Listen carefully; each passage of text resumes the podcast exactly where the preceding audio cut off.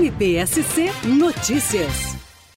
O Ministério Público de Santa Catarina recorreu contra a absolvição que havia sido decidida em primeira instância em favor de dois homens denunciados por tráfico de drogas em Fraiburgo e obteve a condenação dos réus em recurso de apelação ao segundo grau a apenas de mais de seis anos. O promotor de justiça Eliatar Silva Júnior, na apelação, contrapôs a defesa e demonstrou a legalidade das provas obtidas pelos policiais civis e militares. Na decisão de primeiro grau, o juízo alegou a nulidade das provas, argumentando que foram obtidas durante a operação de busca e apreensão, em que o mandado judicial era destinado ao irmão adolescente de um dos réus, que deveria ser recolhido para cumprimento de medida socioeducativa. O Ministério Público, na apelação, contrapôs a defesa e demonstrou a legalidade das provas obtidas pelos policiais civis e militares.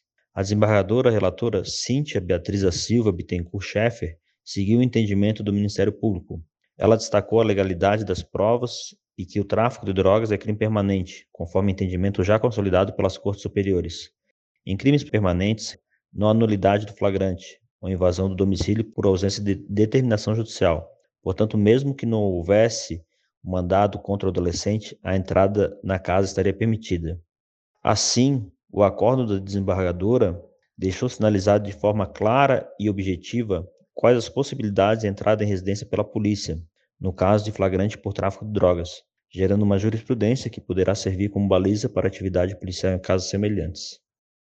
Um dos réus foi condenado a seis anos e nove meses e 20 dias de reclusão por tráfico de drogas. Ele também deve pagar 680 dias multa, no valor de um trigésimo do salário mínimo cada dia multa. A pena será cumprida em regime inicialmente fechado. O outro condenado terá que cumprir a pena de seis anos de reclusão em regime inicial semiaberto e 510 dias multa no valor de um trigésimo do salário mínimo cada dia multa. Além da pena por tráfico de drogas, o réu também foi condenado por receptação, pois ele admitiu que havia adquirido o notebook furtado. MPSC Notícias. Com informações do Ministério Público de Santa Catarina.